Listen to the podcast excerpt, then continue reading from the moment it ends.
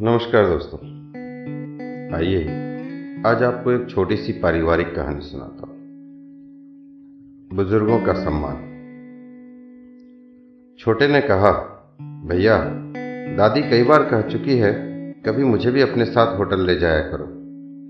गौरव बोला, ले तो जाए, पर चार लोगों के खाने पर कितना खर्च होगा, याद है? पिछली बार जब हम तीनों ने डिनर लिया था, तब सोलह सौ का बिल आया था। हमारे पास अब इतने पैसे कहाँ बचे हैं? पिंकी ने बताया, मेरे पास पॉकेट मनी के कुछ पैसे बचे हुए हैं। तीनों ने मिलकर तय किया, इस बार दादी को भी लेकर चलेंगे। इस बार महँगी पनीर की सब्ज़ी की जगह मिक्स वेज मंगवाएँगे और आइसक्रीम भी नहीं खाएँगे। छोटू गौरव और पिंकी तीनों दादी के कमरे में गए और बोले, दादी, इस संडे का लंच बाहर लेंगे। चलोगी हमारे साथ? दादी ने खुश होकर कहा, तुम ले चलोगे अपने साथ? हाँ दादी। संडे को दादी सुबह से ही बहुत खुश थी। आज उन्होंने अपना सबसे बढ़िया वाला सूट पहना, हल्का सा मेकअप किया, बालों को नए ढंग से बांधा, आँखों पर सुनहरे फ्रेम वाला नया चश्मा लगाया। यह चश्मा उनका मछला बेटा बनवाकर दे गया था, जब वह पिछली बार लंदन से आया था। किंतु वह उसे पहनती नहीं थी, कहती थी, इतना सुंदर फ्रेम है। पहनूँगी तो पुराना हो जाएगा। आज दादी शीशे में खुद को अलग अलग एंगल से कई बार देख चुकी थी और संतुष्ट थी। बच्चे दादी को बुलाने आए तो पिंकी बोली, अरे वाह दादी, आज तो आप बड़ी क्यूट लग रही हैं। गौरव ने कहा, आज तो दादी ने गोल्डन फ्रेम वाला चश्मा पहना है। क्या बात है दादी, किसी बॉयफ्रेंड को भी बुला रखा है क्या? दादी शर्मा कर बोली, धत। होटल में सेंटर टेबल पर चारों बैठ गए। थोड़ी देर बाद वेटर आया। बोला, ऑर्डर प्लीज़। अभी गौरव बोलने ही वाला था कि दादी बोली, आज ऑर्डर मैं करूँगी, क्योंकि आज की स्पेशल गेस्ट मैं हूँ।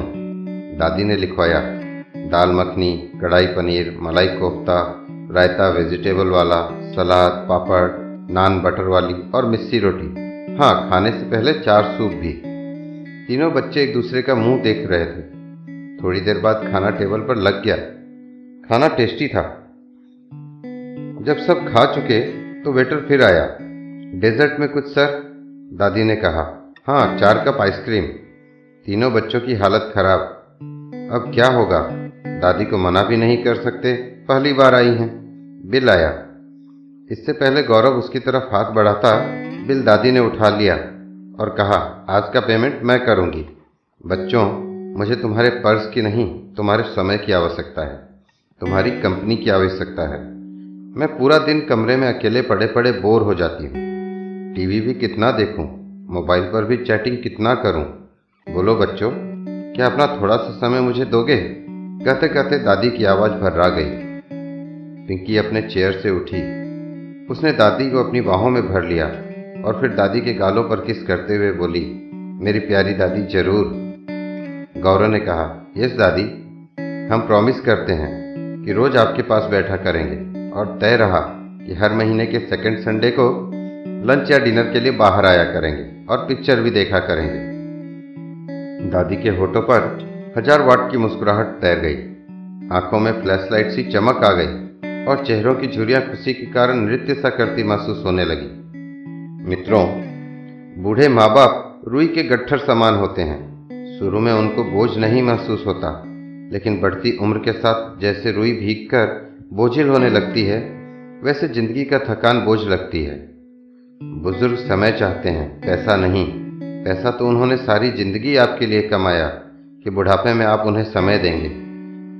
यदि वृक्ष से फल न मिले तो कोई बात नहीं, किंतु छाया सुकून प्रदान करती है। दोस्तों, अपने घर के बड़े बुज़ुर्गों का ध्यान रखें। यह छोटी सी कहानी अगर अच्छी लगे तो लाइक, शेयर एंड सब्सक्राइब करें। धन्यवाद।